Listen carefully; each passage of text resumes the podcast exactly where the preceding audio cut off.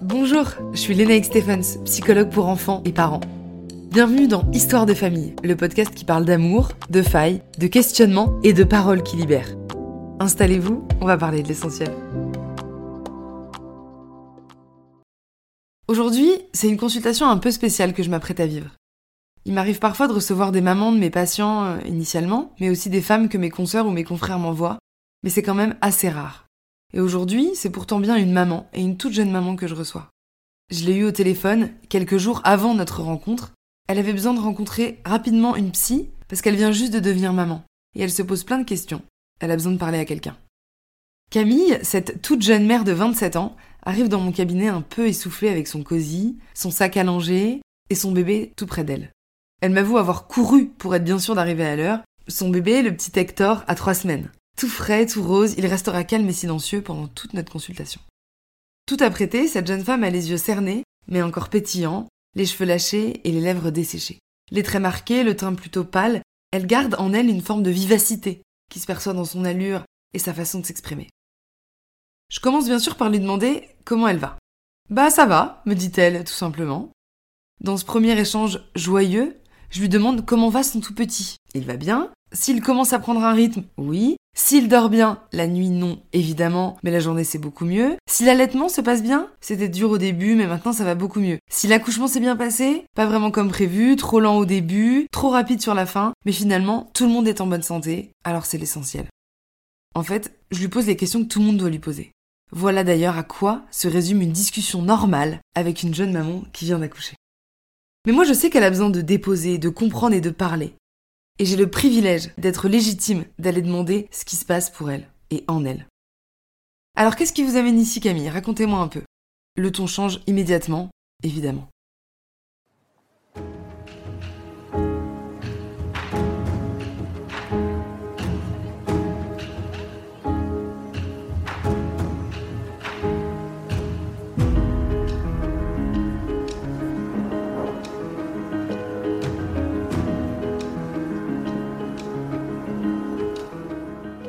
En fait, elle ne fait que pleurer.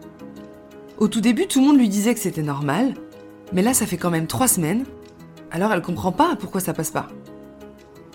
Elle m'explique que tout est difficile, qu'elle a l'impression de tout rater, que c'est comme si elle ne sortait jamais la tête de l'eau. En fait, elle est sollicitée H24 et elle a même pas le temps de prendre une douche. J'accueille tout ce qu'elle me dit avec tellement d'empathie. L'entendre me raconter ces journées interminables, cette sensation de ne plus vraiment s'appartenir, m'emmène quelques mois en arrière et vous procure, à vous aussi j'en suis sûre, cette sensation de déjà vécu. Cette sensation nous permet d'ailleurs d'être vraiment en lien avec ce que vit cette Camille. Camille poursuit. Mais surtout, une question m'habite et tourne en boucle dans ma tête depuis des jours. J'en viens à me demander, est-ce que je vais réussir un jour à retrouver ma vie d'avant? Elle m'explique bien sûr que juste après avoir pensé ça, elle culpabilise, parce qu'elle a quand même de la chance que son bébé aille bien, elle est sûrement en train de vivre un des plus beaux moments de sa vie et de la vie de son bébé, et qu'après tout, elle a tout pour être heureuse. Pourquoi elle se plaint? Bien sûr, je voyais ses larmes arriver depuis quelques minutes, mais parler de ce qu'elle ressent profondément la bouleverse. Elle pleure parce qu'elle est fatiguée, bien sûr, c'est ce que tout le monde doit lui dire. Mais je sais aussi que cette maman a besoin de savoir ce qui se passe pour elle, de comprendre ce qui l'ébranle et ce qui la questionne.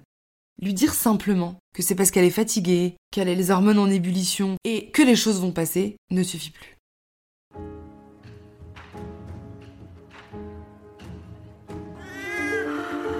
Petit garçon. Vous voulez le voir? Je vais être franche.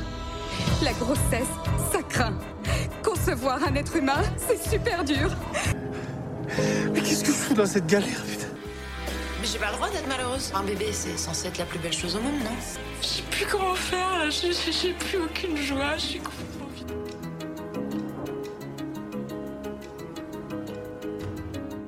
Camille est en plein baby blues.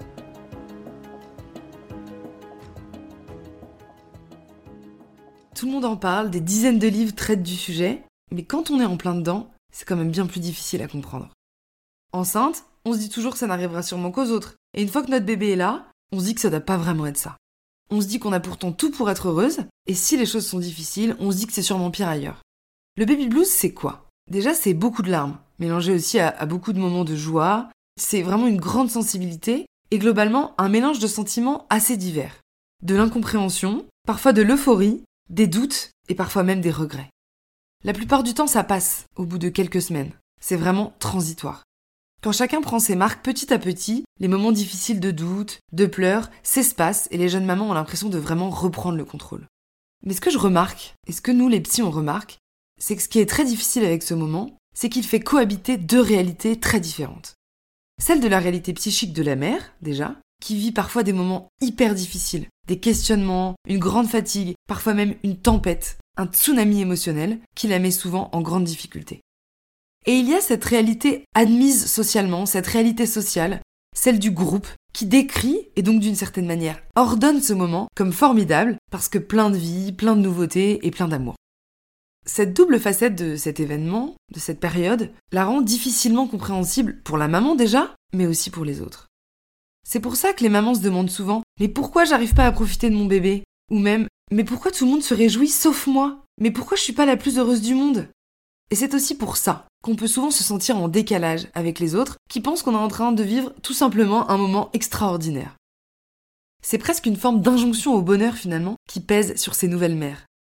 Alors non seulement on a du mal, on est parfois même ébranlé dans notre nouveau rôle de mère, mais on a ancré en nous qu'on devait être heureuse et que ce moment tant attendu serait génial. Le problème, c'est que ces pensées-là peuvent créer chez nous des sentiments d'auto-dépréciation maternelle, de culpabilité, où on a l'impression de ne jamais vraiment bien s'occuper de son enfant.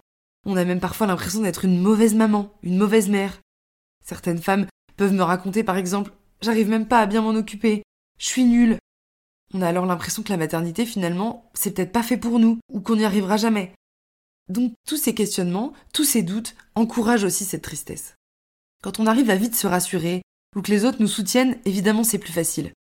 Mais le risque, c'est de rester dans ces pensées-là, et que ces pensées viennent abîmer le lien entre la mère et l'enfant. C'est exactement ce que me disait Camille. Elle poursuit d'ailleurs en me disant que ça lui parle beaucoup ce que je viens de lui dire, et surtout ce décalage entre ce qu'elle vit ce qu'elle aurait aimé vivre et ce que les autres, d'une certaine manière, lui demandent de vivre. Et elle me rappelle qu'elle a pourtant tout pour être heureuse. Elle a un mari qui est hyper présent, il a pris tout son congé paternité d'un mois en plus maintenant, il rentre assez tôt, vers 18h du travail, elle a quelques copines qui l'appellent, qui passent la voir, il y en a même certaines qui lui livrent des fleurs. Sa maman est très présente, elle lui propose souvent de venir l'aider, de passer pour qu'elle puisse se reposer et prendre une douche. Bref, un postpartum de rêve, me dit-elle. Mais elle ajoute, dans ce moment plein d'émotions, qu'elle se sent pourtant si seule.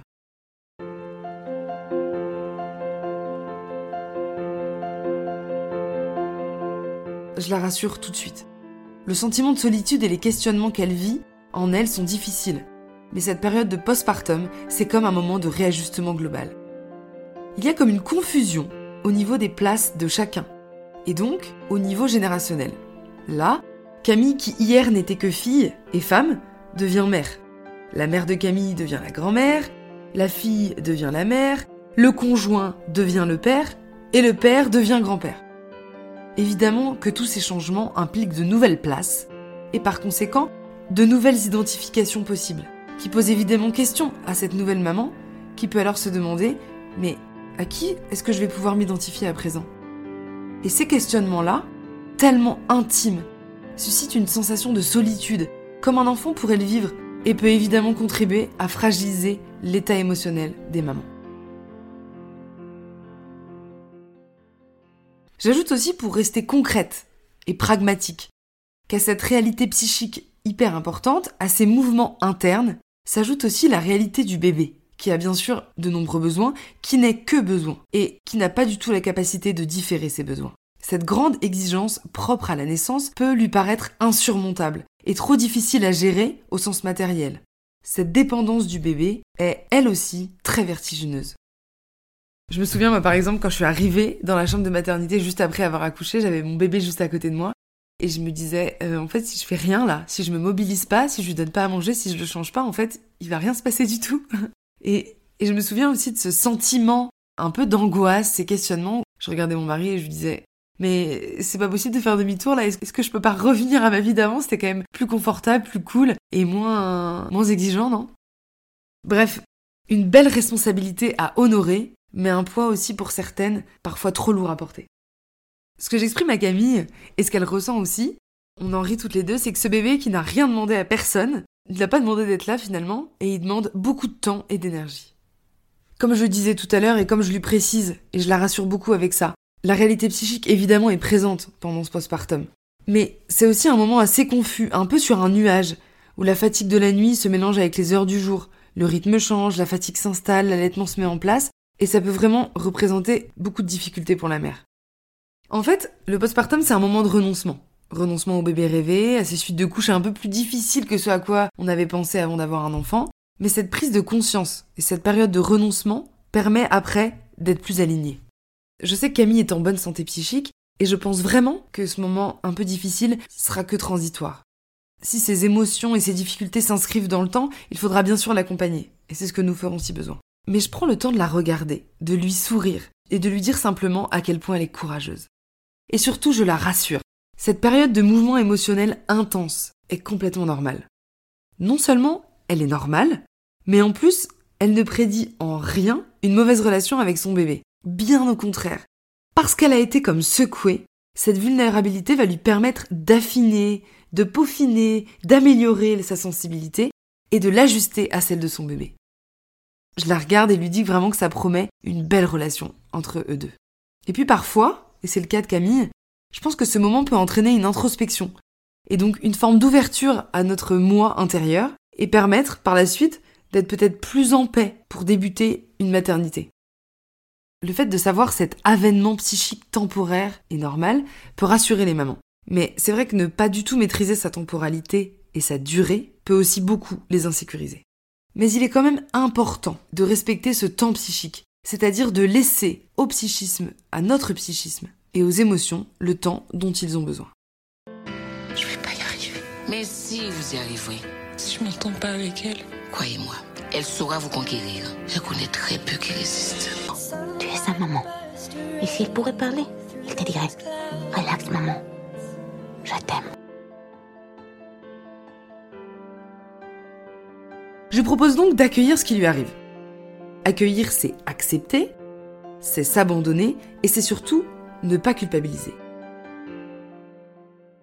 Un jour, quelqu'un, j'aimerais bien d'ailleurs savoir qui c'est, a dit que le postpartum devait être un moment extraordinaire, dans lequel la mère est parfaitement épanouie, chez qui rien n'a changé, à part le fait, tout simple, qu'elle ait donné naissance à un nouvel être. Probablement la même qui a proposé à tout le monde de dire Profite, ça passe vite dès qu'il voit une femme qui vient d'accoucher. Mais vous avez le droit de penser qu'en ce moment-là, avec le moment que vous vivez, c'est super dur de profiter, mais que bientôt, promis, quand ce sera votre moment, vous pourrez profiter. Accueillir, c'est aussi accueillir son corps, laisser faire la nature qui, de toute façon, fait bien les choses. Prendre conscience de tout le chamboulement physiologique et hormonal devrait vous inviter à la douceur du regard sur votre corps. Vous avez vécu quelque chose d'incroyable sur le plan médical. Cette fatigue-là que vous vivez est donc complètement normale. Alors ce que je dis à Camille, pour finir, et ce que je dis à toutes les mamans, c'est de garder le cœur plein d'espérance. Ce moment, même s'il peut vous paraître long et mouillé par les larmes, va forcément s'estomper. Et petit à petit, les beaux jours vont apparaître, tout doucement, mais pour gonfler pour de bon vos cœurs de joie. N'hésitez pas à exprimer ce que vous ressentez, à le partager à des amis, des aînés, à votre famille, sur les réseaux sociaux si vous êtes plus à l'aise, et surtout à des professionnels spécialisés dans la prise en charge de ces moments un peu flous. Soyez douce avec vous-même, et le charme de la maternité viendra peut-être tout doucement vous conquérir, et vous pourrez vous laisser aller dans une relation plus apaisée avec votre enfant.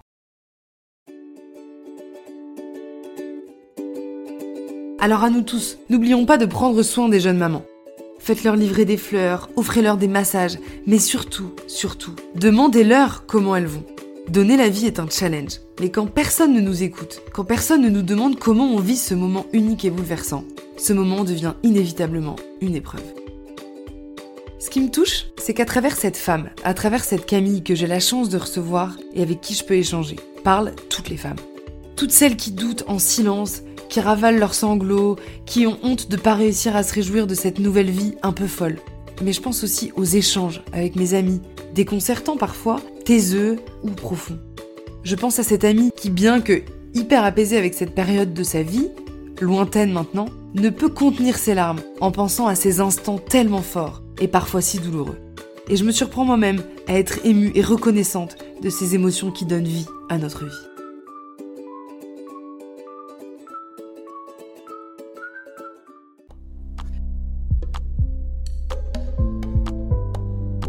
Un, deux, un, deux. C'est ça la famille, hein. C'est intéressant, non? Ça t'a plu? Si cette histoire vous a plu, qu'elle vous a parlé, j'en suis ravie. Si elle vous a fait découvrir un peu plus mon métier, c'est tant mieux. Et peut-être qu'elle vous a fait penser à quelqu'un, à un ou une amie, un frère ou une sœur, un cousin, une voisine, un collègue, une copine de l'école qui se pose des questions ou qui rame un peu. N'hésitez pas à leur partager. Parce que je suis sûre que quand on parle de l'essentiel, qu'on parle en vérité et qu'on s'entraide, la vie est tellement plus belle.